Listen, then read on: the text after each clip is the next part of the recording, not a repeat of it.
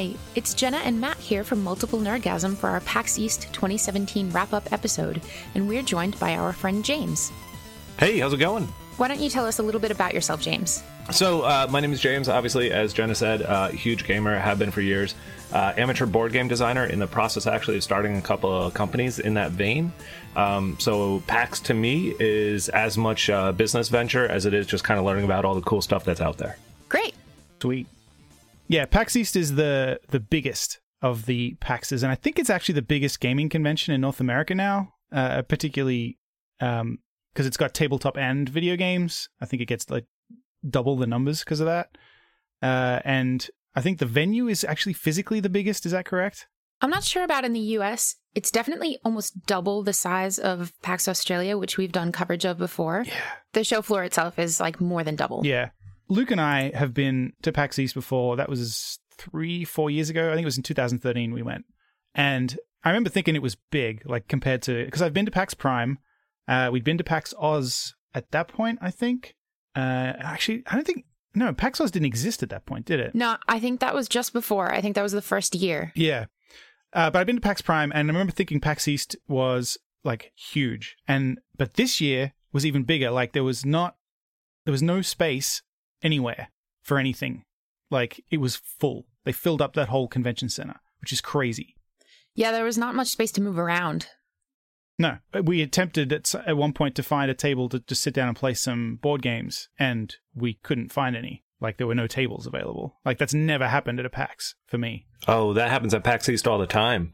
Oh, does it? Yeah, no, this isn't my first time at PAX East. For some reason, I get super lucky, and like three days before the convention starts, somebody gives me tickets. so it's been awesome for the past couple of years. Um, but yeah, so this is kind of how we roll on the East Coast here, which I know is new for you guys coming from down in Aussie. Yeah, The convention is always slammed. We got there at about 10:30, doors opened at 10, and we waited an hour outside to be able to get into the place. Um, just in Yeah. line to get through security, which is insane. Yeah, but panels start then. Yeah, panels do start then. I mean, it's it's PAX. If you want to be in there on time, you're showing up at eight o'clock in the morning to be the first one in line. You know, it's just kind of how it rolls. Mm. But that's why you want to buy multi-day tickets. That's a lot different from PAX Australia, where everybody lines up inside and then gets ushered in all at once. Yeah, I think in the U.S. Um, there's a little bit tighter security restrictions that they're trying to run everything through. It's not because there's a threat out there, but it's because we're paranoid as hell. That does make it very difficult when you're trying to get several hundred thousand people through three lines of bag checks. yeah. I don't think we ha- we don't have metal detectors or anything at Oz, do we? You just walk in. No. I mean, they make you check. Like if you've got fake weapons, they'll make you. Yeah, they do the the weapons check where you actually get a tag for your fake weapon and everything. Yeah, Yeah. exactly. Yeah. Uh, also, the it, it snows outside here, uh, which is a little different because it's freezing. Whereas in Australia, you just sweat to death while you're waiting. Right. Last year, PAX East was held at the end of April, which I think is probably a better time because it's a bit warmer. Okay, I didn't know they shuffled it around like that. I think it's just whenever the convention center is free. Yeah, it wasn't that bad this year. Eventually, we'll become locals and we'll stop complaining about it. yeah, guys, I mean the temperatures really weren't that bad. I don't think it was below freezing. It was what, like 35 that day? No. Something around there. And then with only a slight wind chill for being in Boston. On the Friday in the morning when we were waiting outside, it was snowing, and we had to wait in the snow. That was a bit. That was cold. See, I prefer that to the heat. I don't know. I guess I'm a New Englander. It's probably only about like 80, 85 mm-hmm. when you're in PAX Australia. Yeah. Well, that's what I'm saying. Would you rather wait in line and be chilly or wait in line and be sweaty and nasty when you finally get inside? But you don't have to wait in line outside. I think PAX Australia feels a lot bigger because it's along the river where there are a bunch of restaurants and other things to do. So you don't have to stay within the convention center. Yeah. Uh, That's pretty cool. PAX Prime is like that too because they don't have one venue that's big enough to to contain PAX in Seattle, so it splits across a number of like uh, there's a convention center there, and there's also a bunch of hotels in the area that have you know like you have the the panel rooms upstairs, say at, at PAX East, those would be in a hotel next door kind of thing in in Seattle. At least that's how it was when I went. I don't know if if it's moved venues or anything since then, but it, it was pretty different in that sense because you, you you had to leave and cross the road, even up the street. I think at one point to get to all the different panels is uh, kind of crazy. Oh, wow. Yeah, so they really spread it through a couple of different venues to put it together. Yeah, yeah. It just it's too big to contain within one. They've also extended it to four days. Yeah. Well, that was in uh, that was in 2011 that I was there. So uh, that's six years ago. And like I said, I, I when I was at PAX East, it, I didn't think it was as big as it is was this year. So I can't imagine how big PAX Prime is now. Maybe we'll find out in September. Hopefully, fingers crossed. Oh, hopefully. Matt, you mentioned how busy the tabletop area was. Were either of you Yes. guys able to play any games? Yeah, um, I was actually able to demo uh, a couple of games. Um, one of which I'm super psyched about, and the other uh, I don't think is worth talking about. So All right. Well, maybe we won't mention that one then. that's usually how it goes. What was the good one? Good one is uh, Evolution from North Star Games. These guys have been around for a while. Um, it's a great company. They produce kind of more of that family friendly game. They do some of the, the party games, some games a little more focused on slight education, you know, like learning something out of the game, which is kind of cool. Um, Evolution, um, I kickstarted this game when they first launched it, which was quite a few years ago now. Um, so I've been following this game literally from its birth, I guess is the, the best way to put it. Um, and the latest evolution of the game, Evolution, um, brings a whole new level to it where you're actually talking about climate control.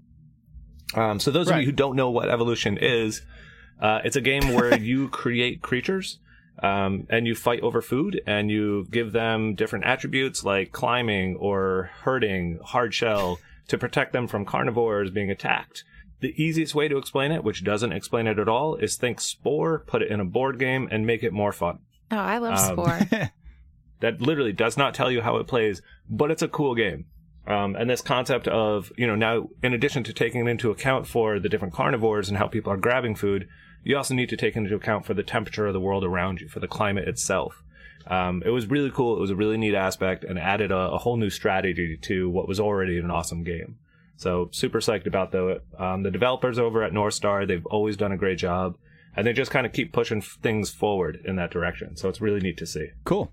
Is it available now? Yeah. Um, so Evolution, uh, the base game is available now. The expansion is available. Uh, this is their second expansion. First one was Flight. So this one actually adds the, the temperature control aspect. And then their newest one is Evolution Climate. So you can buy Evolution Climate as a standalone. If you're getting into the game now, that's going to be the way to go. There's a conversion kit for those of us who have the original Evolution. And that will just kind of take the cards we have and shift over to this new experience with the game. But if it's your first time getting into the game, just it's North Star Games and you want to look up Evolution Climate Standalone, that one game and you're going to be good to go. It is absolutely fantastic. Cool. Sounds good. We didn't get to play a lot of board games, but we did get to see some pretty badass gaming uh, paraphernalia. And there's a bunch of these there, but my favorite of them was the Geek Chic tables. Fucking badass gaming tables that like have drawers that pull out and you can attach cup holders and it's got uh, felt lining in it, but you can put perspex over the top so you can draw on shit. They're awesome. And you can buy all those elements individual too, so you can modify it way after you've bought it. Yeah. Yeah. So, like, if you're like, oh, my table's pretty good, but it could you do with a big badass dungeon master's setup at the end of it. Well, you can just buy one and put it on the end. You, you literally customize your table from the start with these guys. Um, I've I've found Geek Chic. I want to say five years ago at Boston Comic Con. Um, Yeah. I gotta tell you, one of the biggest fights at my wedding was trying to get this table put onto the wedding registry, and I lost because apparently I wasn't allowed to put a four thousand dollar gaming table on the registry. But whatever, that's a fight for another day. Um, when you go to the website, I mean, you tailor craft what table you want, what attributes you want on it, the, the different accessories. It's absolutely amazing.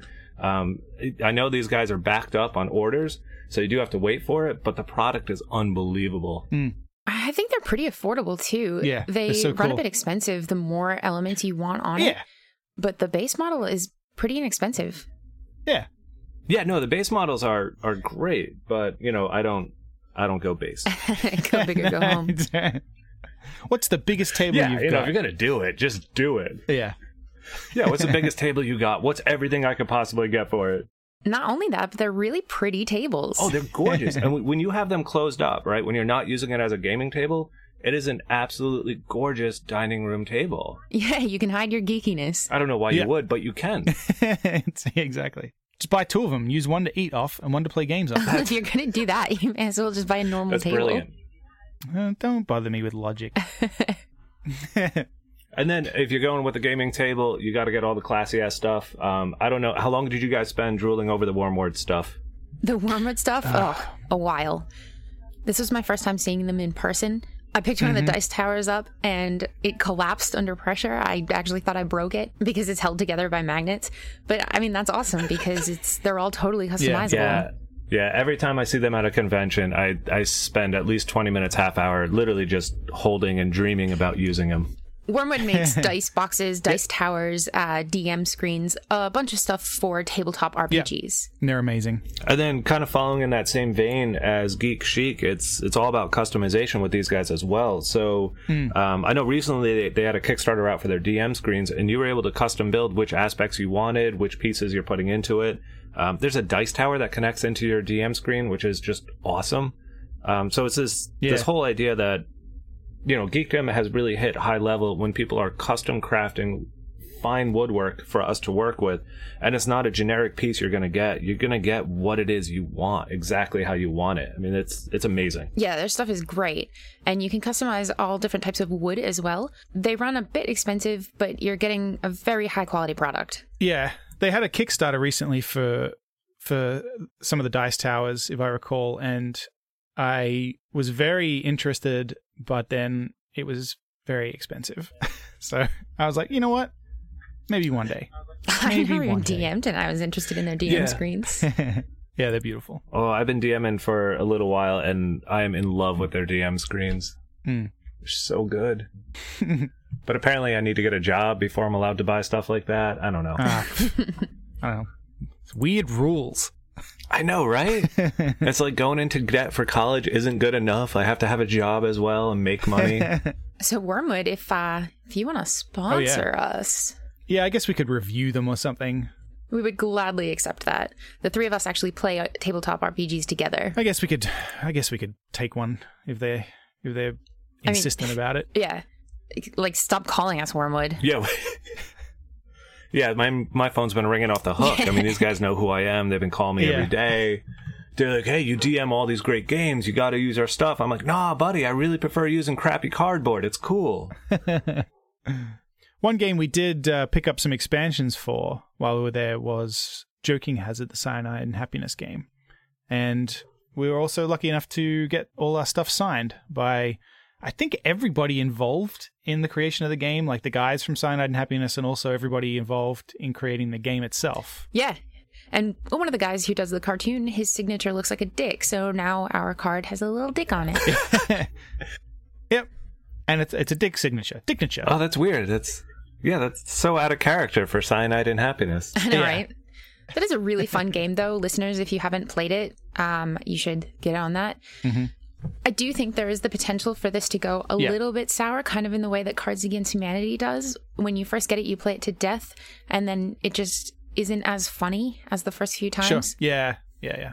I think uh, Yeah. similar with cards, there's a period where the, the, the shock value of some of the cards that you're playing skews the game a little bit to begin with, but then once everybody Mm-hmm. becomes familiar with what the cards are, then it becomes more about using them cleverly rather than Right. just putting down a card that says Pac-Man uncontrollably guzzling cum and then you win. And you can make custom cards in this game too. Yeah.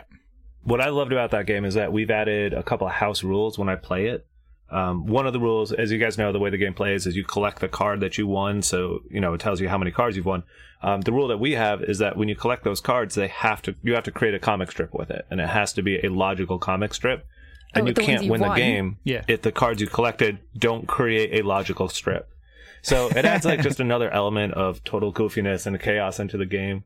Um, and it, it's one of those games where you really can, you know, there's a set of rules for it, but you can tweak this all you want, and it it's got a lot of flexibility. Um, I think it's got a lot more flexibility than Cards Against Humanity really does, just based off the way it plays. Yeah. Yeah, I, right. I agree. Well, from the from the tabletop side of PAX, which is really where I spent my majority of time, um, did you guys find? Did, I know you guys were off in the gaming world, the, the video gaming world. Were you? Did you, was there anything else in the tabletop area that you found interesting, or you were able to check out? I did see the the uh, the wizard dice that I backed on Kickstarter. Oh, those are by Polyhero. Yeah, no, I um I got to check those out, and that was one of the things where I was really unhappy that I had zero budget. Um, they were awesome. See, we got these way back when we uh when we did have a budget. yeah. So I got uh, I got the wizard dice. Uh, so we got two sets of those coming, and I also got because because of the Kickstarter, I got uh, a discount on the the warrior ones as well. So these dice are like custom designed in the style of like whatever the class that they're they're all like as in role playing class like wizard, uh, the the warrior one they've done before. The next one is going to be the rogue, I believe, and they've also designed a cleric set. So, like a lot of the the the mage ones, the wizard ones, look like you know like a fireball or a There's a, magical a witch's orb. hat. yeah, like a or a potion bottle and and all that kind of stuff. And the warrior ones, one looks like a shield, one looks like a mace. They're like, but they're they're all your standard, you know, Dungeons and Dragons seven set of seven dice that you would play with normally. And uh, yeah, they come in a range of different colors, which also I think uh, you can vote on the colors on the Kickstarter too when they do them. Um, they've done two on Kickstarter, and the rest of them I believe they plan to do. So if you get in when they're doing them, you can choose the colors, you can choose, you know, various odds and ends to do with them, and they're really awesome. Now, did you guys get to hold the dice at all, play with them, or do you just kind of see them in passing? No, they had a set of them, uh, like like one set out that you could you could actually check and you know like roll and play with it, which was cool because I I'd backed them on Kickstarter, but I'd never actually touched them. Like I just saw them and was like, I want those. But to actually use them and go, oh, cool, they actually really work.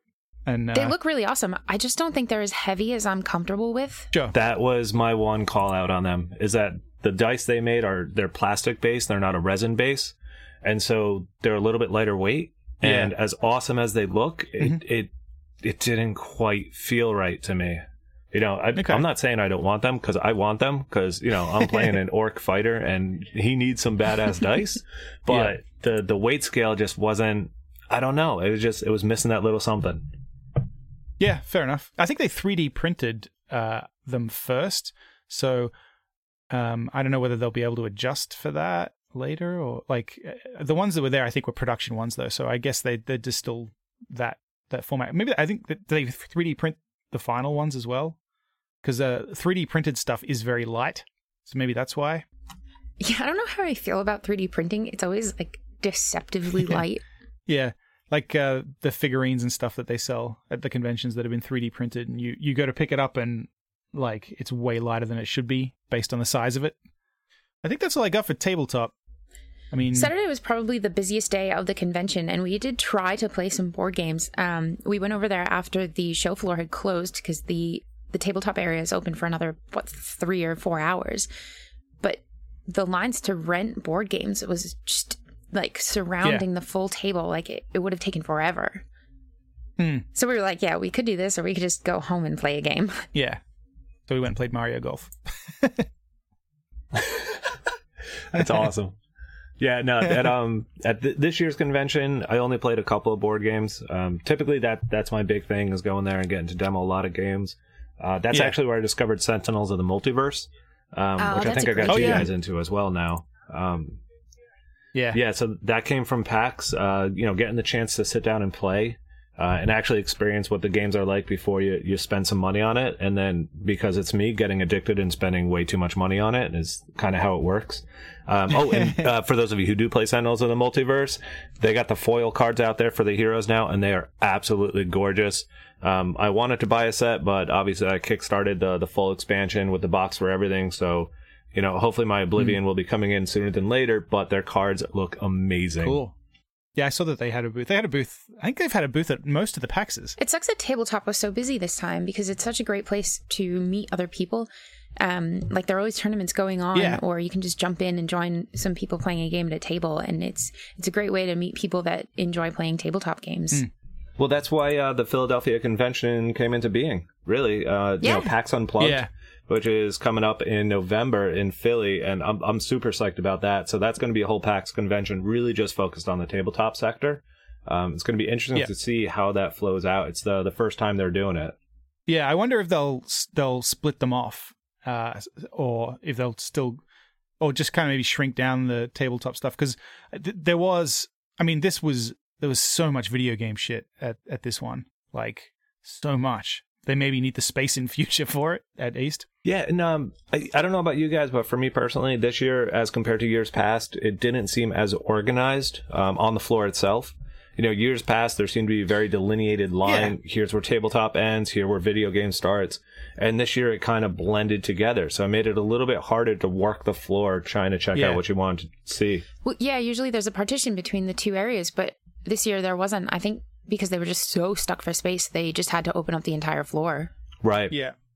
Yeah, because there was just so much stuff. And like even up the, you exit kind of out of the video games into tabletop for a moment, and then all of a sudden you're back in video games. And it's like, what the?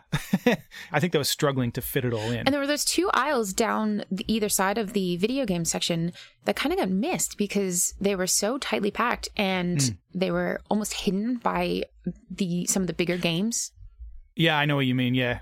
It wasn't even until the last day that we yeah. found those. Like where the prey was in the corner there, and there was like a whole Yeah, I know row. exactly the sections you're talking about. Um, those ones we, I think we just kind of accidentally walked into when we were trying to find a bathroom and suddenly found ourselves in a whole new row of stuff we didn't know was there. I know. On the third day, I was finding Yeah. booths that I was like, I've been over here, and I I swear I didn't see this.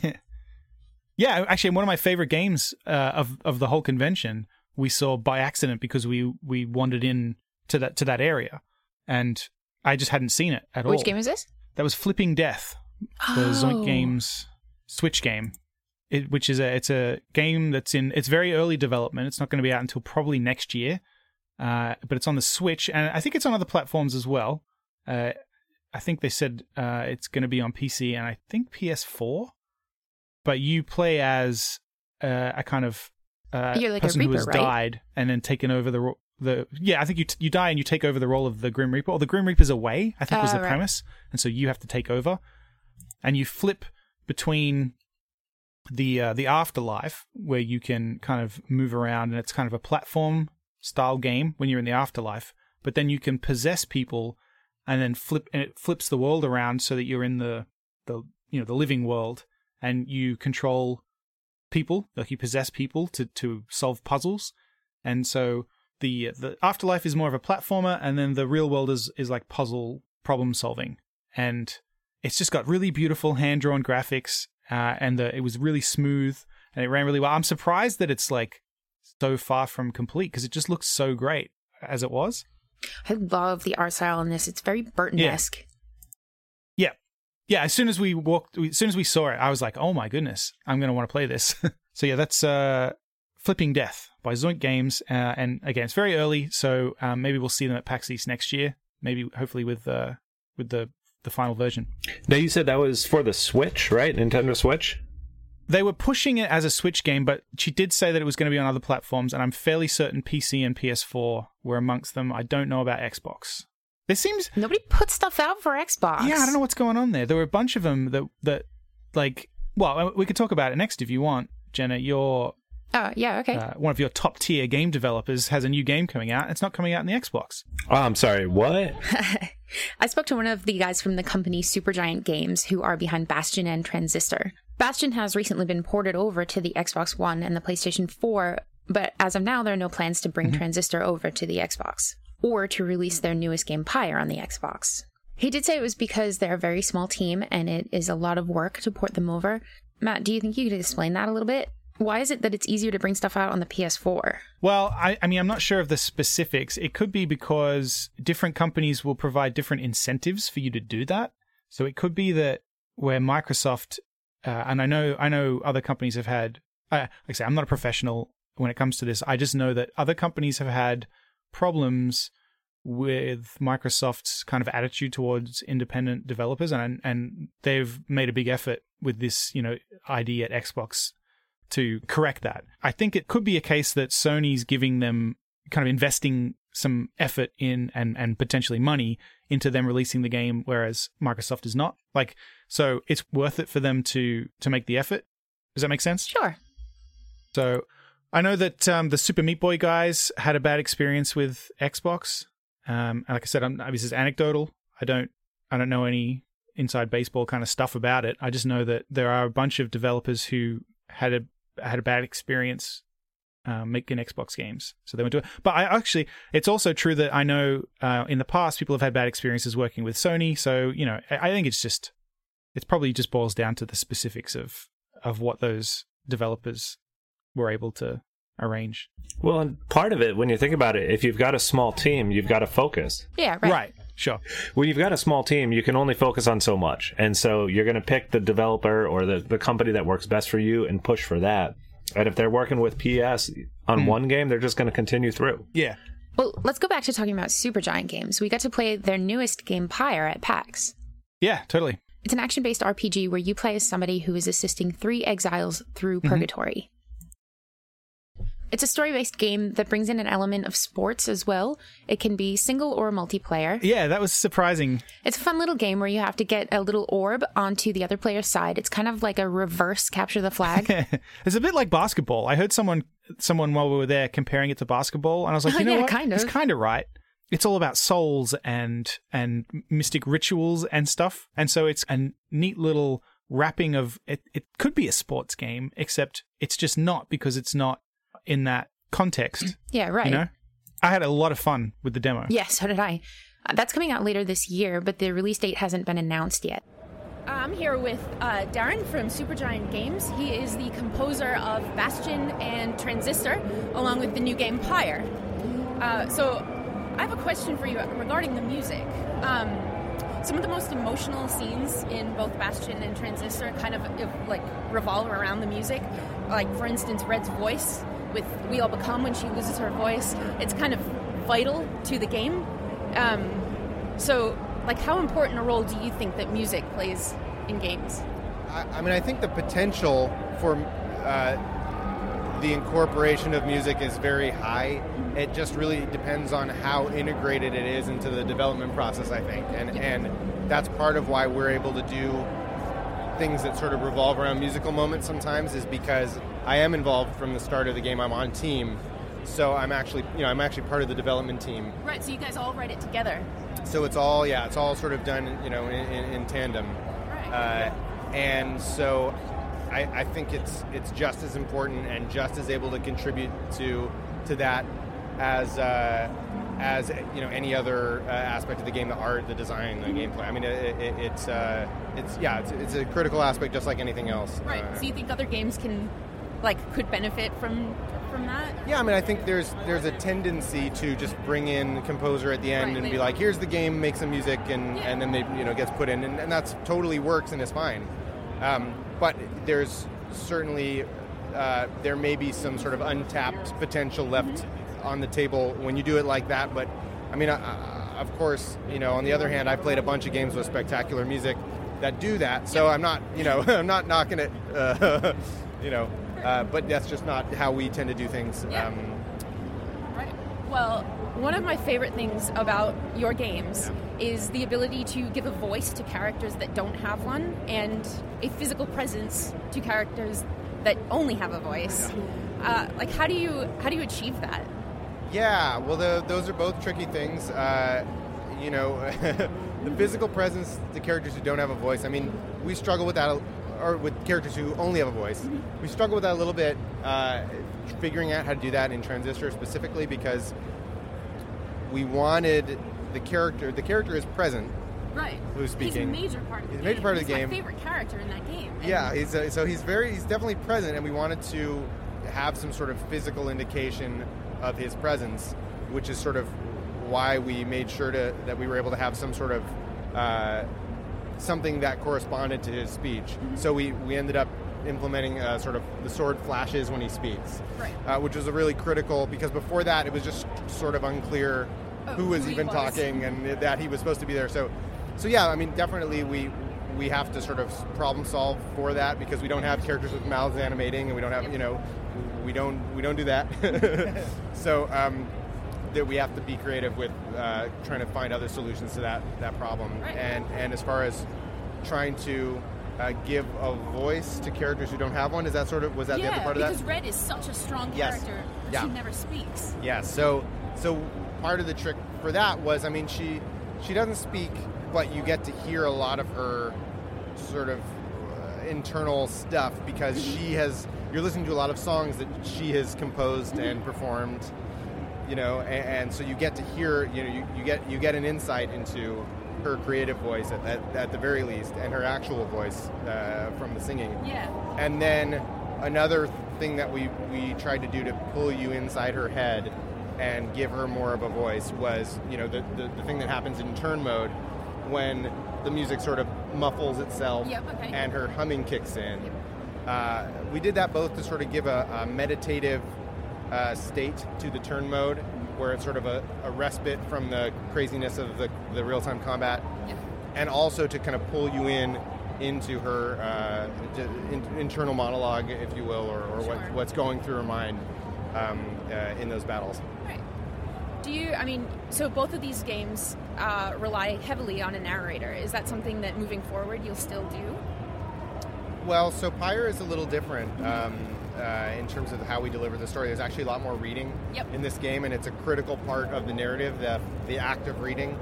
Uh, so, and we do have uh, sort of announcer, narrator type character in this game who is also played by Logan Cunningham again, Again? this time around. Great.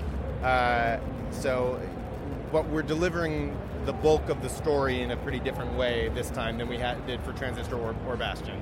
Is that because I was wondering how do you keep the narration from going stale? Is that is that a reason that you chose this way instead? Yeah, I mean, we, we like to try new things and mm-hmm. try to keep it fresh for ourselves and interesting. And, and uh, you know, even even from Bastion to Transistor, even though there was someone talking to you the entire time, Yeah, again, it it's a pretty different story delivery method because instead of an omniscient narrator, it was somebody who was present with you, experiencing all this stuff for the first time with you. So there's certainly a different storytelling challenge the second time around. And, and this time, you know, we're trying to do something different still. And, and um, some of our decisions for what we do subsequent to the last thing, some of it's based on stuff we feel like we wanted to achieve and didn't, or some, you know, I mean, everything informs that decision. And, know, comments that we've received and, and just our own sort of perception of, of how it went and, and things we want to try differently next time. And, and uh, but mostly what defines a lot about our next project is just sort of what everybody on team is sort of preoccupied with and interested in at the time that we start working on it. You know, because it's a not it's not a decision that we make lightly. All that stuff because it's a thing you're going to have to be working on for three years. So you Yep. better like what you're doing. Yeah, right. Um, and so we all spend a lot of time in pre-production and making sure that we're on a path that is interesting to us yep. uh, for, for the next project. Okay. Now, is there any chance that we recently saw Bastion come out on the Xbox? Is there any chance that we will see Transistor or Pyre? Uh, uh, there is a chance. I don't know. uh, you know, we're Not an initial release. uh, not not at launch. Uh, we're you know again real, a really small team, and and so we don't have a lot of extra hands to do porting and stuff like that. So um, we and even if we do uh, hire out some of the porting stuff, it still takes you know attention from from people on team. So um, you know when stuff calms down after this game, I would say would be the the first possible opportunity for anything like that to happen. But but but it, you I know. would love to play Transistor on the Xbox. These are like two of the only games that I've switched to PC for. yeah, yeah. No, I feel you. Yeah, I mean, uh, you know, we haven't announced anything and don't have plans right now for anything, but but nothing is out of the question. Basically, we're everything. We're open to everything. Great. Well, I look forward to Pyre. Thank you so much for speaking with us. Awesome. Yeah, my, my pleasure. Yeah, I'm glad you got a chance to play. Yeah, thank you. Excellent. We got to speak to a few Australian developers. It was really awesome to have a whole section devoted to all the Aussie games that we've actually seen and played before. Yeah, with a bunch of people we knew. Some of the people we've even spoke to. It was unexpected.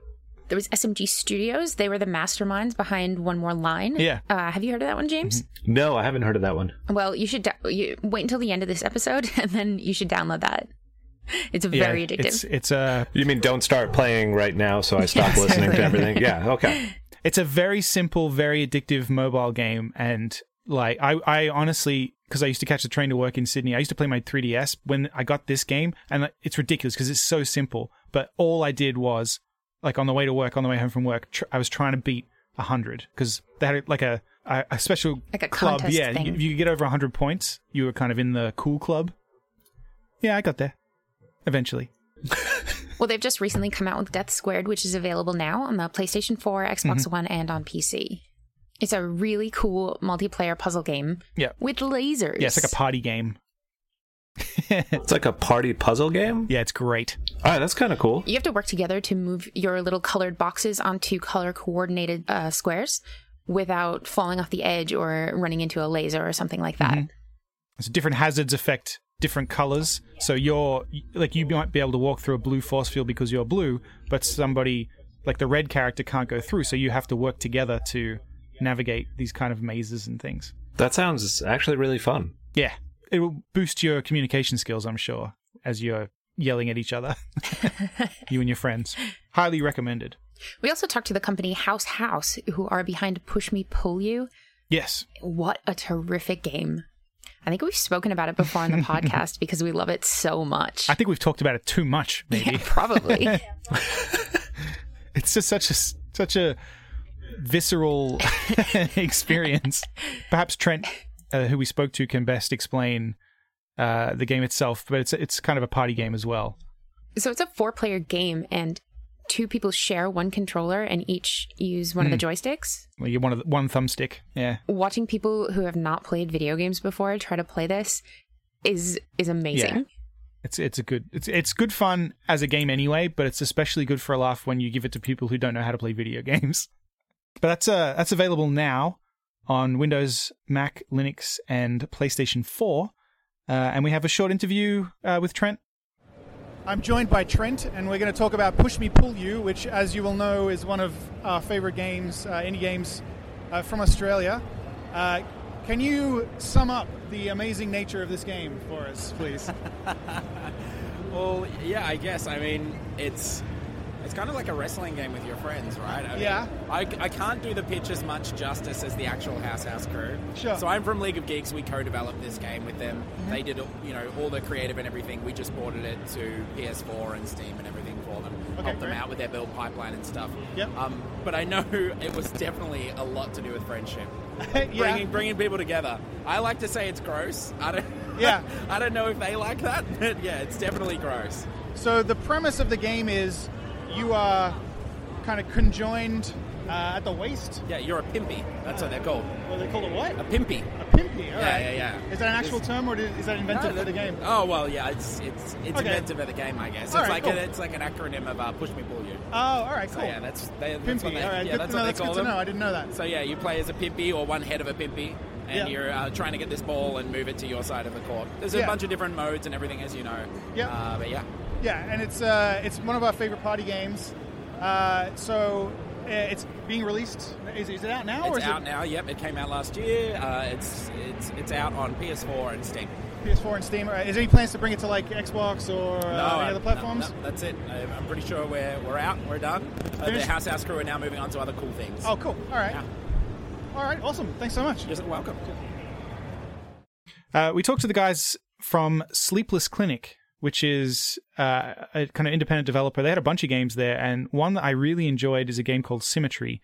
It's a uh, a kind of resource management game in a way, uh, slash adventure slash survival game. It's uh, they described it as similar to This War of Mine.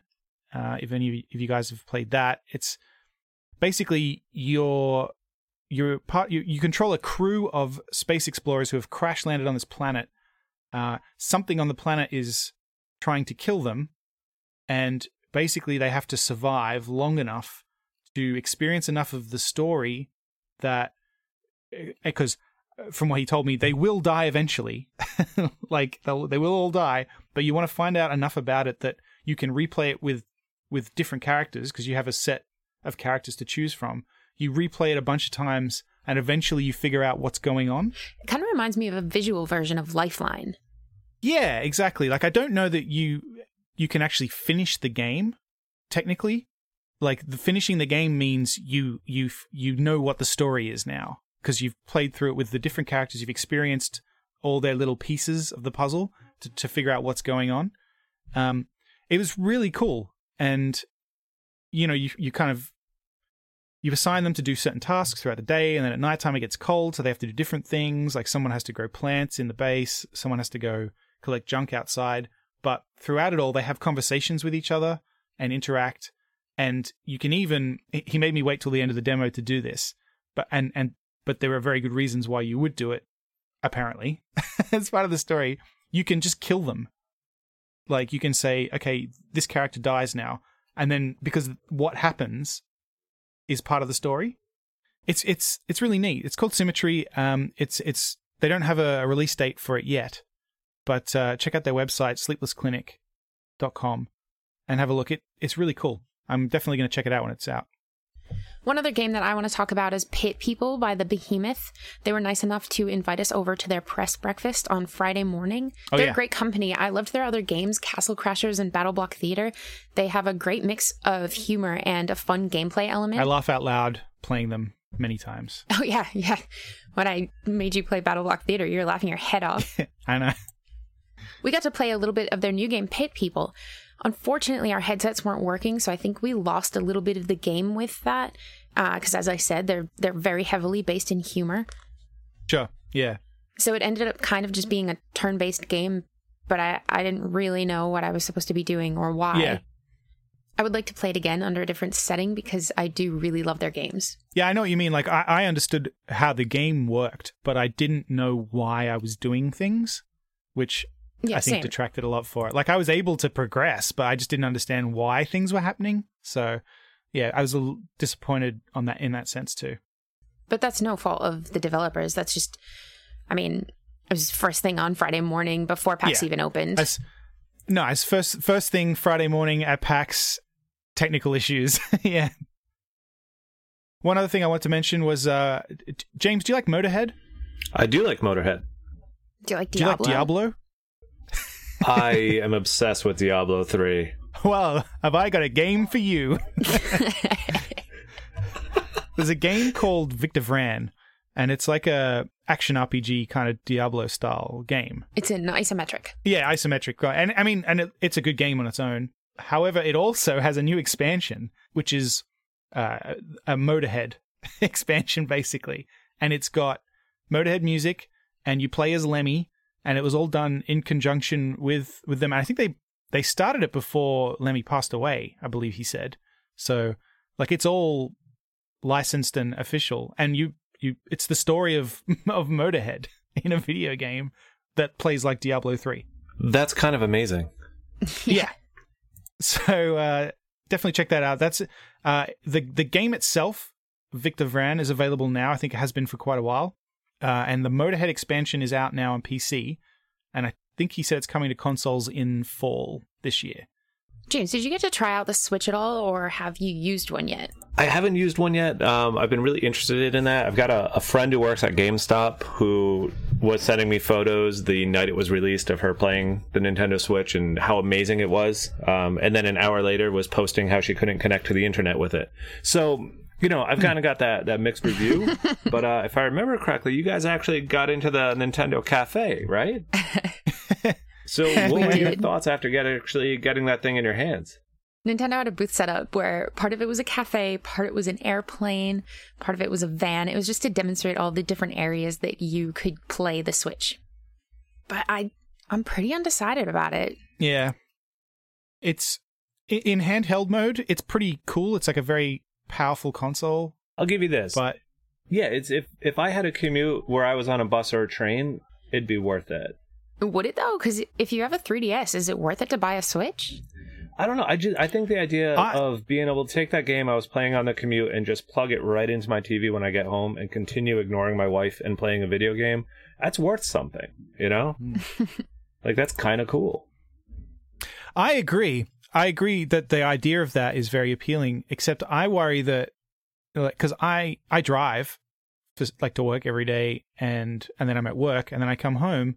So I there's no kind of place in between where I would stop and play it in portable mode, and then when I get home, I've got an Xbox. So I just don't know that I would use it. You know, I, I like my 3DS. I love my 3DS. It's it's down there in a case that I don't take it out of. You know, and I love it, but I, it's just it's packed away. So I'm, I'm I I think the Switch would end up the same, where it's like, oh man, there's my Switch. That thing's great. Anyway, I'm gonna play an Xbox game. I don't think the buttons were very comfortable. In portable mode, they're too close together. I don't think I would enjoy playing a game unless I was using the Pro controller. And in that case, I may as well just use a console. Yeah, Also, I want to kill Nintendo for switching the functionality of the buttons. yeah. Wait, what do you mean switching the functionality? So, say you wanted to jump off something, what button would you press? Yeah, instinctively You based on A. every other video game. Yeah, you, you press And A. where would you find That's- A? that's Where you would do. you find A on the controller? A is the bottom of the pyramid. Mm. Is it? Mm. It's your it's it's your thumb button. Now, if you wanted to cancel out of something, what would you press? You press B. Yep, right. And where is that? That's right next to well, I mean logically that's right next to A, but Right. yeah, it's still a thumb button right next to A. Yeah. It's on the Well- right, correct? Yeah, yeah, that's all on the right side. Cool. Yeah. Now, switch those When around. you, when you, it's on the left. I'm saying that the buttons are no, flipped. no, no, just switch those two buttons around. But why why would you why would you do that? I don't know, because Nintendo. Because But they the wanted to make it impossible for anyone who's ever uh, played a video game to remember which button does what. So, like looking at an Xbox, right, Why- where the why- green button is and the red button is, just swap them. Yeah. For no for no for no very No. good reason other than just to be different. Just and to then be when it says quickly press A, and I'm like, fuck, which one's A? Yeah. Why is A not where A should be on a controller? And because it's it's I mean with the PlayStation, right? It doesn't. They're different, right? The but the placement is still the same. Like it's X on a PlayStation controller, but it's still the bottom button. Yeah, it's still the same button. So now they've Yeah. they just totally switched that up on you. Aha, it's the Nintendo Yeah. Switch. No. Uh-huh. Nope, not liking that. yeah, so we played a little bit of Breath of the Wild, and there were times that I would just kind of take a plunge off the side of a building to my death because I was trying to climb down something. Or I would open a menu and just keep closing it while Yeah. trying to equip something. Just such. I mean, maybe there's a way to remap it in the controls. I didn't look because we didn't have time for me to fuck around with that because we only had a time demo of it. But it's just so weird, like and frustrating. f- For I mean, surely they know they've they've played other consoles. They know. Yeah, right. Someone, mu- someone. We're not the first. There's people got to to- be a way to remap that. Yeah, we're not the first people to to bring that up. I'm sure. It's like inverted look. You know, old school gamers use inverted look. Newer kids don't use inverted look, and so you've got to have the way to switch it over. Yep, Yeah. I had to switch mine over to inverted look. yeah, me too. Me too. So I can confirm that Nintendo does let you do inverted look. yeah, Breath of the Wild seems nice, uh, but I can get it on the Wii U, so I probably will just and do that for probably now. will. Yeah, and then I'll wait and see what that happens was actually Switch. developed for the Wii U, right? So Breath of the Wild was developed for the Wii U, and then when they had the Switch, they started to port it over. And from everything I've heard, the graphics and the gameplay is actually better on Wii U than getting it on the Switch. Yeah, I, it's well, it's weird in that too because I heard that there's there's some slowdown on the Wii U, uh, but there's also some slowdown on the Switch, and it's in different areas. So I guess they're just better at different things, the two consoles, uh, which is I don't know, it's kind of weird. But the graphics aren't better on the Switch. It, it maybe runs a few frames better most of the time. I think is the consensus. So, and the game is exactly the same. They took the touchscreen functionality out of the game because they knew that the Switch wouldn't have a touchscreen. They're doing some weird things, Nintendo.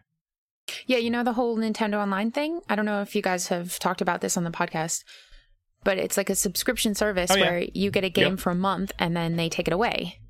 yeah, that's Oh, right. I'm sorry, what? Yeah, so you know how Xbox or PlayStation works? Uh, if you have a gold account or whatever it is on PlayStation, you get a game a month or a couple of games a month for free and you get to keep them. I think with Xbox, it's for as long as you have a subscription or the 360 games are just free forever. But the Nintendo, you lose it after a Hmm. month. And if you haven't finished it, then you have to buy it. So they don't give you a free game; they give you Well, a demo for a month. Yeah, yeah, or like a like a month long rental. Microsoft is talking about doing that too, uh, as like an extra thing. So, but and in both cases, I think that's really strange. But that's in addition to the free games? Oh, correct. Yeah. So Microsoft's going to do a thing where you can subscribe and then you get like uh, a bunch of games, and they they don't rotate every month. So, but it's still a little bit, bit random from what I understand. So, like if they put, it, it's mostly going to be a problem, I think, with with longer games. Like, say they put Red Dead Redemption on there, right? And that's the kind of game that I don't have time to finish in a month, right? But if it's on there for six months, that's fine, and then they rotate it out. Maybe I'll get to it. I'll I'll have I'll have time, but still such a weird concept. Like, I wouldn't think that they would put games like that on there though. ah, it's just weird. Yeah, well, that would be weird. Except to entice you to You know, buy I'm- them. Right. I'm kind of, I kind of like that though. So, you know, personally, the situation I'm in, I, I don't have money for video games. It just doesn't happen anymore. But if I can play a small fee and get a couple of extra games every month, have them switch out, I'd probably be totally down for that. You know, this uh, I just downloaded Evolve, which is a game I always wanted but never wanted to pay for, and I'm super psyched Yeah. with Microsoft and the free games they've been doing. It's not always Yeah. a stellar game, but once every three months, you're going to get something that you love out of it. So it's totally worth it. They give out some pretty good games on there. Yeah. They Definitely. really do. They do a lot that I'm like, damn, I just bought that game months ago. yeah. I bought the new Tomb Raider and then it was just free and I was like, God damn it. Or uh, Murdered Soul Suspect. oh yeah. Hey, I, I liked that game. I love that game. I tried to play that game, couldn't do it. Oh, Um, the other thing we tested out on the Wii U, uh, the Wii U, sorry, on the Nintendo Switch was Mario Kart, and it's kind of the same game except it has this weird little feature that that where we it plays the game for you. Yeah, and I except Luke, right? Luke, I said this to Luke, and he goes, "Oh, thank God, finally." What? And I was like, I was like, what? And you know what he said? He goes to that gaming bar in Canberra all the time, and he mm-hmm. plays Mario Kart there all the time. And he said, all always somebody gets up and leaves in the middle of a race, right? And then the race can't oh. end because they're just sat there. and he was like, like his his use case. I mean, it's the only example I can think of. But but I was like, oh, all right, fine then. Do you remember when we tried to get our niece to play it? It was like 45 minutes of her just slamming into walls and us uh-huh. ripping our hair out. yeah. So there you go. Luke's, I think, figured out what that's for. So the, basically, it, it, it, like you probably won't, you won't win the race unless everybody just puts the controllers down. But you don't just stop if you don't hold down the accelerator. He'll, your character will just, Well, there is no accelerator. right, right. You just uh, use the drifting to pick up speed and stuff like that. But you, uh, you will just complete the circuit in a, at a safe speed if you just sit the controller on the desk or whatever. Which, yeah, I thought it was weird. Luke said that, and I went, "Oh, all right. I guess that makes sense." But are we really gearing use case. games towards playing in bars? Fucking, I don't know what Nintendo's up to. Wouldn't surprise me. we tried some VR. You want to talk about that? Oh, yeah. James, have you played any VR?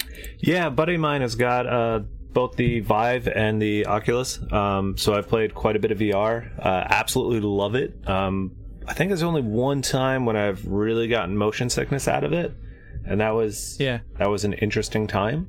But yeah, I mean, the, so far the games I've played have been fantastic. What game was that? Um, I wish I could remember the name of it. Uh, piloting a spaceship. Um, so you were a Oh. starfighter. Um, and it, it was uh, like the game was Oh, okay. absolutely killer. Or like Elite Dangerous or something. Maybe.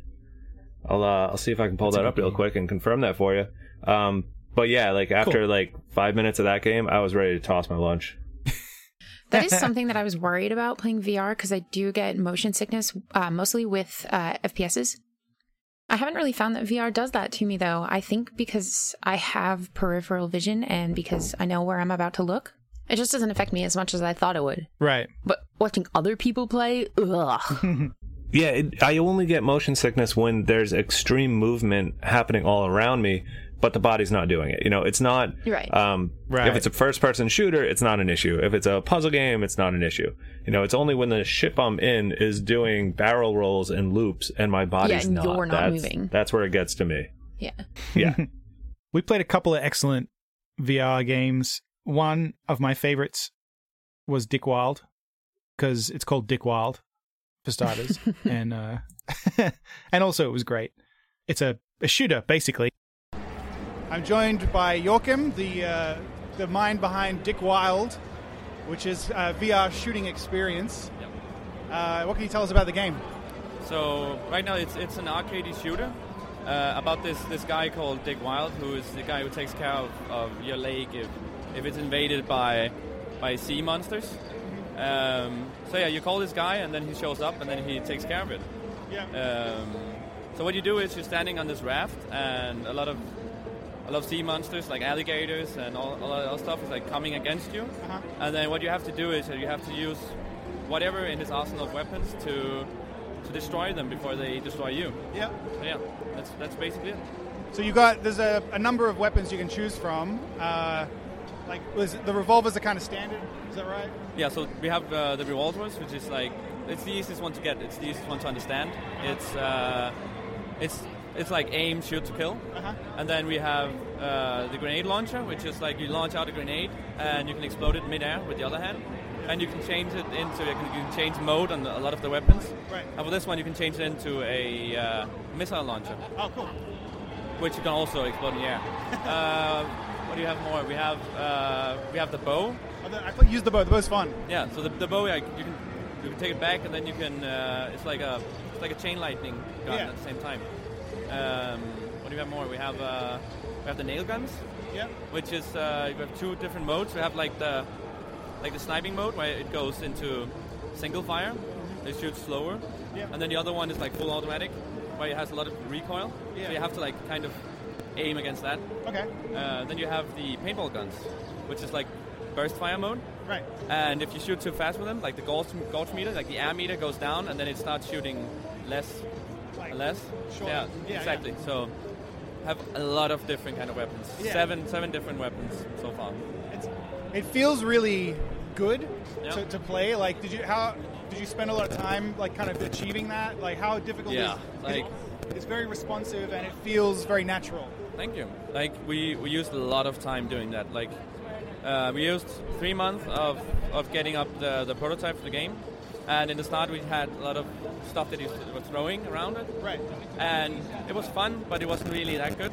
Yeah. So we, we kind of like okay, we needed to get some, some weapons to shoot, and we tried out like a ton of different. I don't know how many, like hundreds of different things, and then we iterate every day.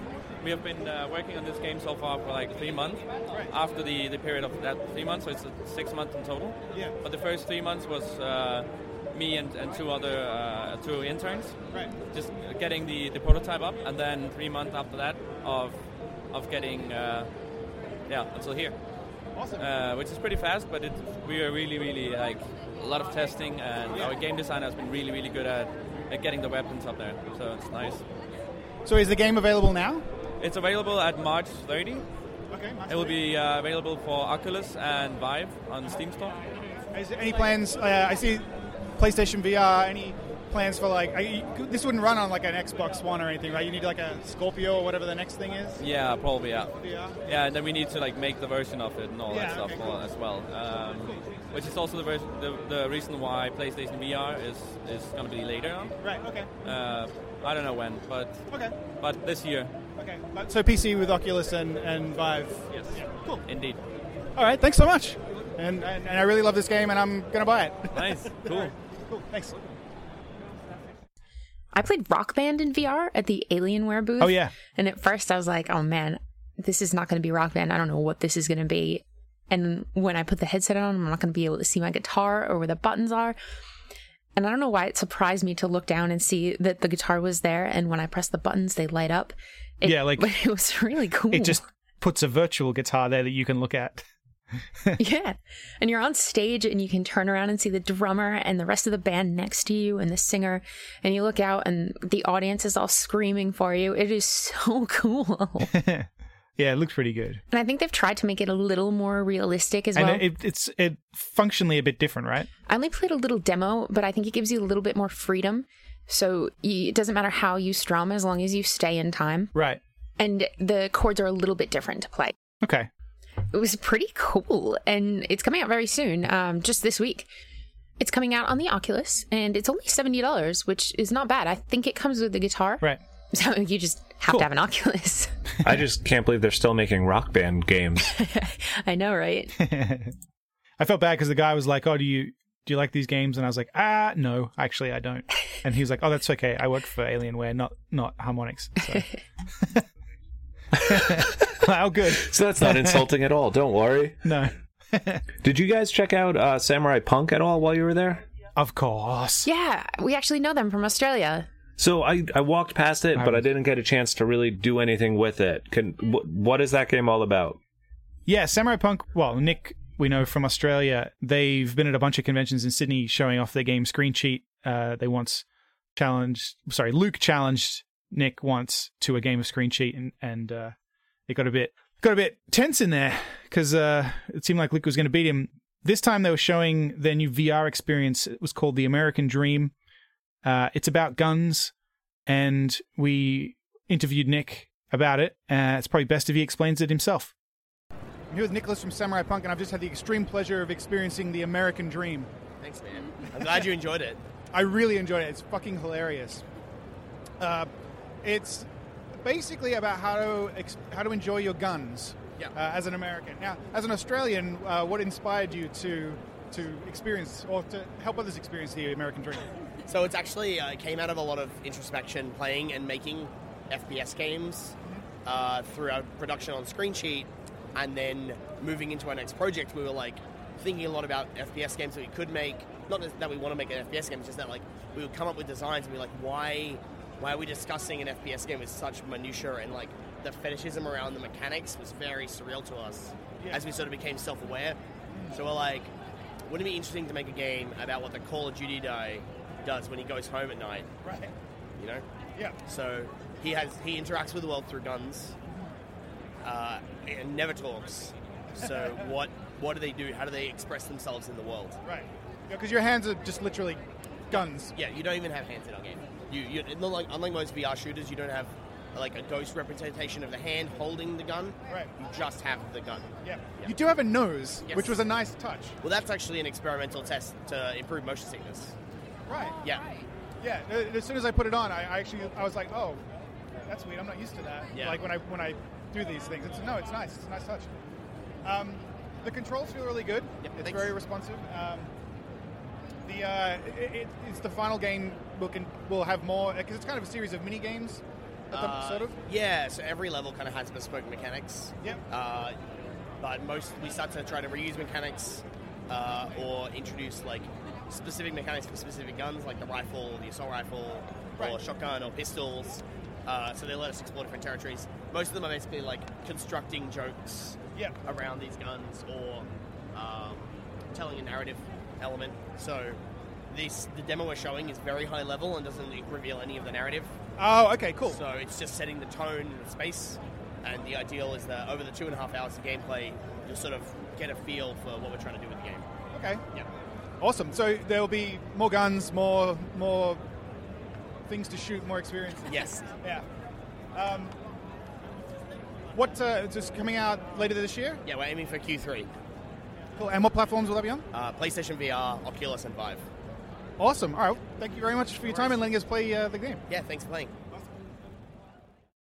That's Nick from Samurai Punk. He's a cool dude. Say hi to him at a convention. Tell him Multiple Nerdgasm sent you. Uh, we tried one other VR experience, uh, which was it's actually an experience. It's not necessarily really a game. Uh, it was made by a company called Psyop, and it was called Kismet. Psyop isn't even a game company, actually. They are a commercial company, and they've won a lot of awards for companies like Coke and MTV. Yeah. Um, so Kismet is kind of just a demonstration of what they're able to do with graphics and with VR. It is really beautiful, though. It's a gorgeous experience. You go to a fortune teller, and she will either read your cards or the stars.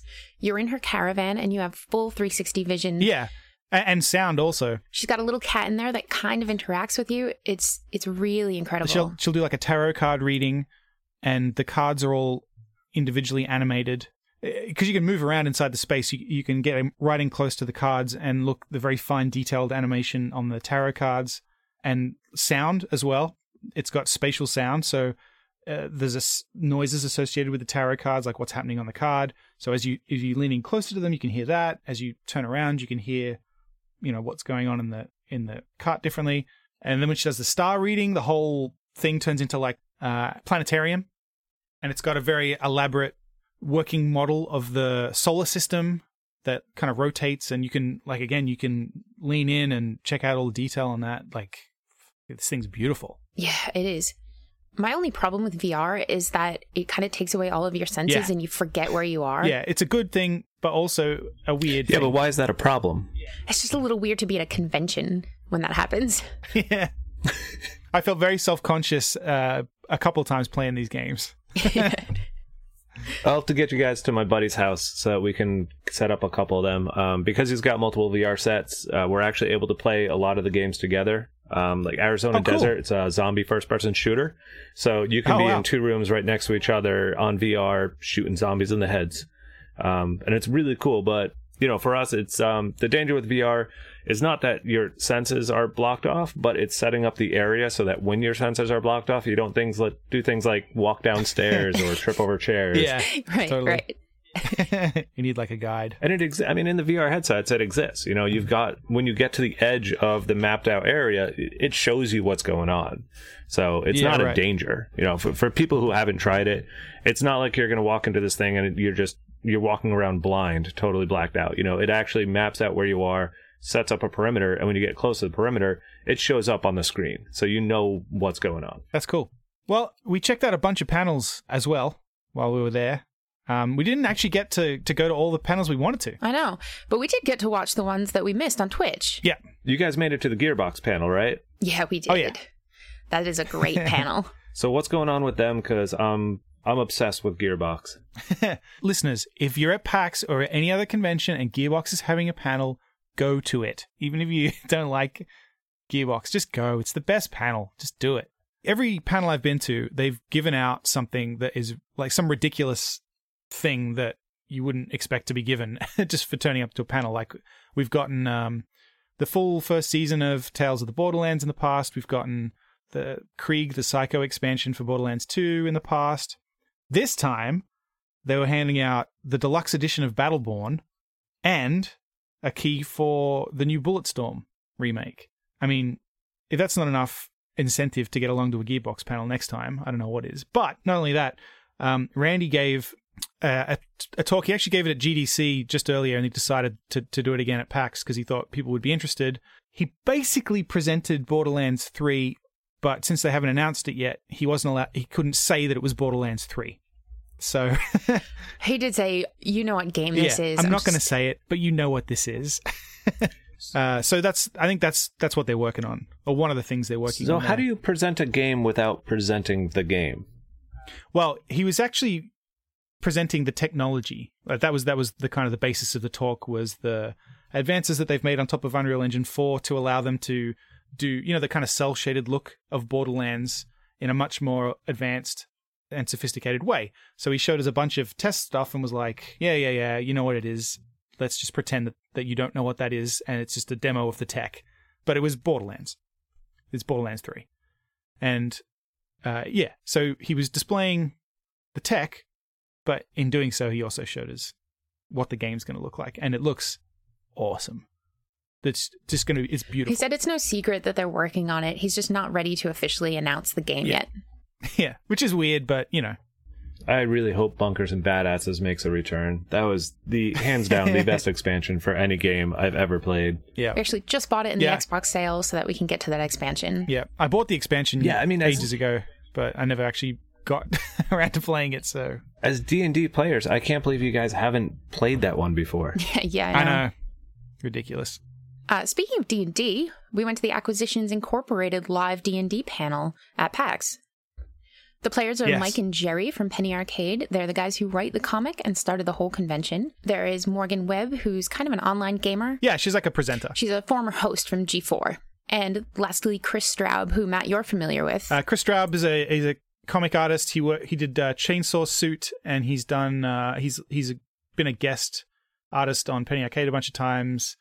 Uh, he's kind of a comedian slash comic artist. He's a very funny, cool guy. The game is DM'd by Chris Perkins, who actually works for Wizards of the Coast. He's an amazing DM. Mhm. He's so good at keeping them focused without railroading them. Yeah, It's a group of comedians, so they get off topic pretty Mhm. easily. Yeah. yeah, he's, he keeps them focused because they had like a two and a half hour slot, right, to kind of get from the beginning to the end of this chunk of game, and he's very good at making sure that they get there. you know what I mean? Yeah, but doing it in a way where the players don't feel as they're being pushed through. They're getting to do Right. what they want to do. Yeah, it doesn't seem like he's yeah. No, it's he's not saying hurry up, hurry up, hurry up, but he is. But he's doing it in a clever dungeon mastery way. Yeah, it's it's uh DMing is probably one of the hardest things you can do. You know, you offhandedly mention that maybe there's a spelling bee, and suddenly your players want to spend three hours at the spelling bee. Yeah, you got to be careful. Like when you crazy make, uh, things can happen. Jokes like that. Listeners, if you're wondering what that's about, Multiple Nerdgasm has a Star Wars RPG available on Twitch. Yeah, if you're interested in hearing that fucking disaster. Oh, come on. But yeah, the Acquisitions Inc. panel's great. If you're, I think even if you don't, you're not that familiar with Dungeons and Dragons, it's it's good for a laugh anyway because those guys are just so funny and and the story's interesting. Like Perkins is a great DM. It's it's a just a really good panel. It's funny hearing people in the audience yell out like, "No, that's the wrong spell," or "No, it should be forty-four." Yeah, yeah, yep. And then they ignore them because it's who cares. yep. Don't tell Chris Perkins how to play Dungeons and Dragons. Yeah, right. uh, as we mentioned, a bunch of the panels were streamed on Twitch. Uh, if you if you're going to check those out, uh, I would recommend you check out the Penny Arcade Q and A. That was really good. They're always really funny, entertaining, and they they answer people's questions. Some of them are lighthearted, some of them are quite serious. It's always good for a laugh and also a bit of insight. Um, the Mass Effect Andromeda panel, uh, I would actually skip, to be honest. If you're if you're going to play the game this week, It was a really disappointing panel. It was full of developers with all this knowledge, and all they did was play the game. Yeah, and I mean, people asked some some okay questions. I mean, if you're super into it, maybe it's worth skipping ahead to the Q and A at the end. But overall, I was really disappointed in the panel. They didn't really do anything. They just, I mean, they showed the game. They played the game, and people you could watch them play the game. But I mean, you can do that in a couple days anyway. The CD Projekt Red Gwent panel was excellent. Uh, I know that's definitely up on Twitch because I uh, that's where I I watched it because we couldn't get into it. um, and it was a really really good panel. It's really interesting and very funny as well. Those guys have a really good sense of humor. I would recommend you check that out. Check out the Gearbox panel. Uh, check out Acquisitions Inc. And uh, the Omegathon final round. Uh, the Omegathon, for those who don't know, every PAX, uh, when you buy a badge, they ask you, do you want to be considered for entry in the Omegathon? They pick uh, a bunch of attendees at random, and you compete in a ladder of various video game related challenges, not necessarily even video games themselves. I think sometimes it's tabletop too, actually, just game channel challenges. Uh, you compete, and then at the on the final day, the last thing is the Omegathon final round, where the um, the last two teams this time. Actually, they've been doing teams lately. Um, Well, now that we know what the final think- game was, they needed teams for that. Right, exactly. Yeah, the final this time was keep talking and nobody explodes, which is uh, if you're not familiar with it, it's a fucking great game. Such a good game. It was amazing. it was so tense to watch. Yeah. And everybody in the audience can see what's happening, but they want to help, but they can't. And they're like, oh, just cut the yellow wire. So the game basically one person is uh, in this case it was done with virtual reality, but I don't think it has it doesn't have to be. You could just be at a computer as well. One person is playing the game, I guess, uh, and the other person who can't see the screen and shouldn't be able to see the screen has a manual on how to disarm a bomb. And so the person controlling the game has to describe the bomb to the other person who then has to tell them how to disarm it. That's that's basically it. And uh, it gets increasingly more difficult and with more advanced elaborate bombs. And uh, I think it's on it's on mobile and, and VR and, and everything, right? This game? Yeah. You, you just get it anywhere. Yeah, it's a great game and it was a really good final round. It was very tense uh, and very funny. So I would check that out on the uh, Twitch stream as well. I do want to thank Asylum Gaming and Esports for inviting us along to the after party on Friday night at Laugh Boston. Mm. They had an open bar, which was awesome. They had some beer pong tables set up and a bunch of consoles with emulators on them. Yeah. So we got to play a bunch of old games. We played some Life Force, which is my Yeah, we were- favorite game on the Nintendo, and some Mario Golf, and we met a few people. It was a great time. Yeah, it was a good night. Yeah, big thanks to them. We appreciate it. That was fun. And a huge thank you to Penny Arcade for Yes. sending us the media passes. yeah, we've been covering PAX Aus for a bit, and uh, and Luke will continue that, uh, and we're happy to be covering PAX here. Uh, big thanks to them for letting us. Uh, big thanks again to our sponsors, as always, TeePublic.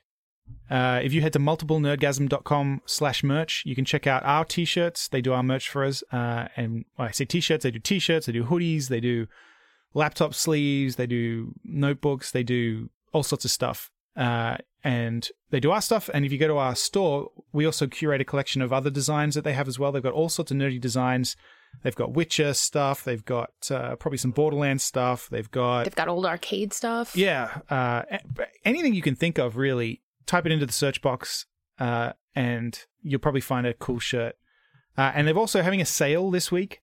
So uh, if if you get in quickly when you hear this, um, I think t-shirts are going to be down to fourteen dollars from twenty, and everything everything else is reduced as well.